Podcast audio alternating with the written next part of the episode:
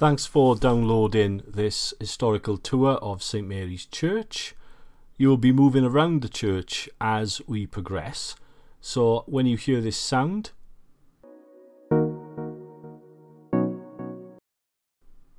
when you hear the sound, pause the audio and move to the next letter. Many workmen would have been involved in building a church, and the skills of stonemasons, carpenters, glaziers, and painters have survived the centuries for us to see today. When you enter the church, stand at the font. This is an octagonal stone font with four leaf flowers and dates from the 15th century. You'll see a letter B. These are acorns and oak leaves. Look around and you'll see a letter C for a bunch of grapes on a vine. The letter D is a medieval lady, and over the office, to the left, the letter E shows two angels supporting the arch. The figures of the apostles, Matthew, Mark, Luke, and John, were carved on the wooden screen at the base of the tower in the early 19th century. You can see this with the letter F. The tower itself is perpendicular tower 92 feet high. The crestings were added in 1897. Look up when you go back outside. One of the bells was donated by Robert Stanshaw in 1470. Another was donated in 1600, and Robert Stokes of Stanshaw's Court donated one in 1723. The funeral bell is dated to 1765. From the tower, there is a good view of the surrounding countryside, and in a less peaceful times, there would have been a place to use to look out for enemies and raiders. The total weight of the six bells is three tons, and when rung, you can feel the tower gently swaying. This, however, is not the original tower. A previous tower was built in the centre of the church over the transept, but circa 1546 it collapsed during a storm because the foundations were old and weak, destroying the rood screen and loft. As a result, the pillars around the transept are thicker and stronger than the others to take the weight of the old tower. There are remains of an old staircase which leads nowhere now, but is most likely to have led up to the old tower. On the right, as you continue towards the altar, you will see a brass plaque. This is depicted by the letter H.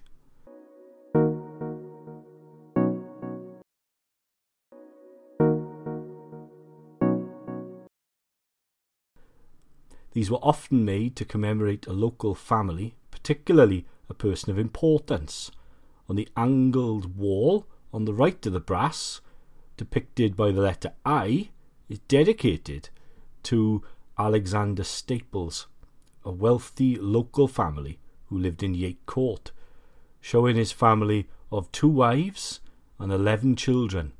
He died in 1590. Look at the other plaques around the church. They often have dates as well. If you move now to the letter J,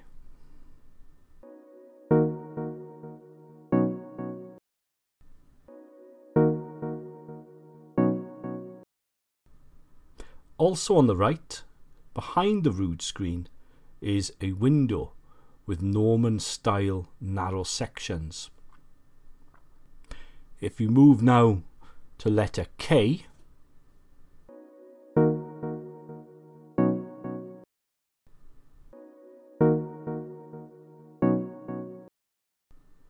Turn right to the Lady Chapel. In the corner to your right is a very old wooden chest, which is a fine example of craftsmen's carving skills.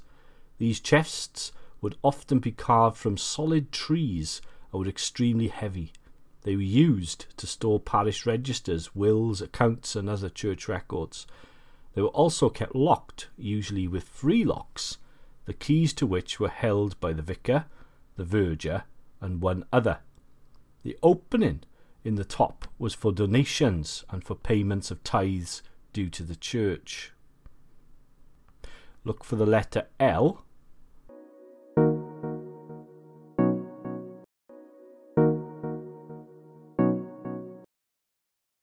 On your right, as you continue towards the altar, is the priest's door. Churches employed many craftsmen who spent their lives working in the church, and if you looked up at the roof, you will see timbers which are over 700 years old. In 1852, the interior of the church was restored, the old pews were replaced, and work done to celebrate Queen Victoria's 60th Jubilee. During 1978 to 1979, the church was reordered again. Internally, the pews were replaced with chairs, the old Victorian pipe organ replaced by an electronic one, and the amenities block built, thus modernising the church and encouraging family worship again. A group of clergy and lay people of St Mary's Church raised funds towards this reordering by going on a pilgrimage to every cathedral in England a charter signed by the archbishops, bishops, representatives in all English cathedrals records this pilgrimage that is on the wall to the right of the main door as you exit.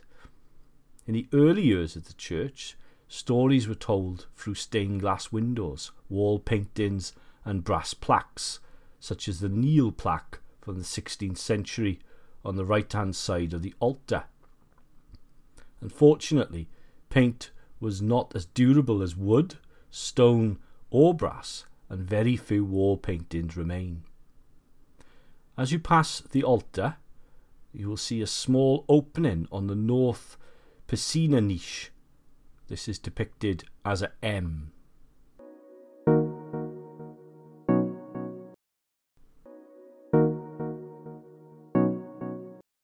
A brass plaque bears the inscription, Here lieth he while he lived served at, but being dead lieth under the table.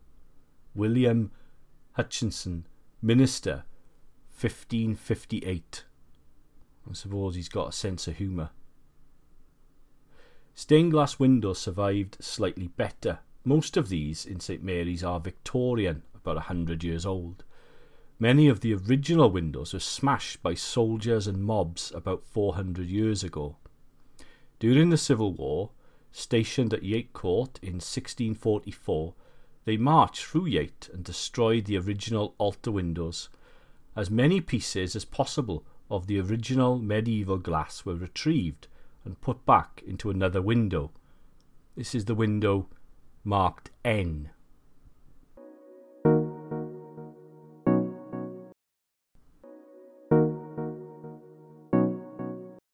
Many churches and religious icons were severely damaged, and some churches were even destroyed at this time.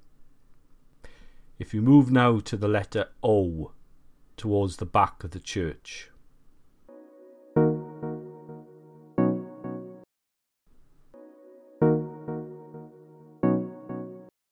Here you will see the stairs to nowhere, which were mentioned earlier. Continue down the church towards the letter P.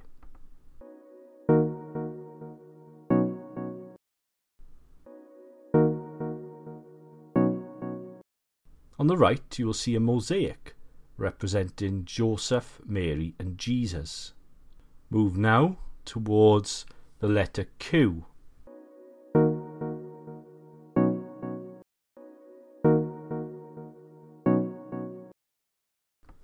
Near the door to the amenities, you will see a wall painting believed to be of St. Christopher, patron saint of travellers. This was whitewashed during the Tudor times and has been restored today as much that is possible. Turn around now to the letter R near the main door.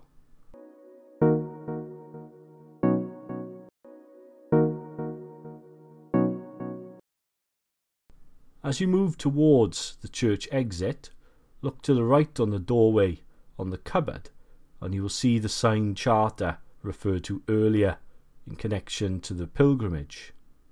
Move now to the letter S.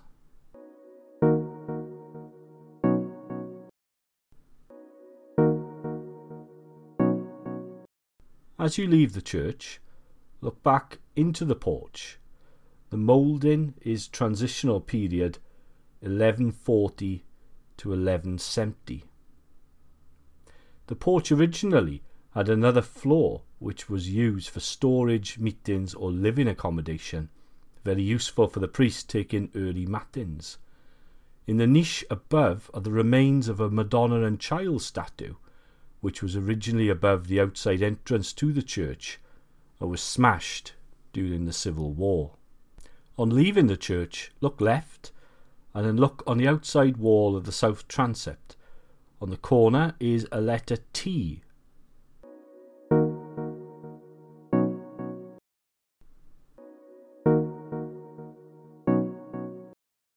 will see to your right a scratch dial, which was used to tell the time for the services, as most people could not tell time. And further along, at the side of the church, there is a niche above the priest's door containing a medieval angel. This concludes your tour of St Mary's Church. You're welcome to explore the rest of the exterior and go in and light the candle down in the prayer area near the priest's door on the inside.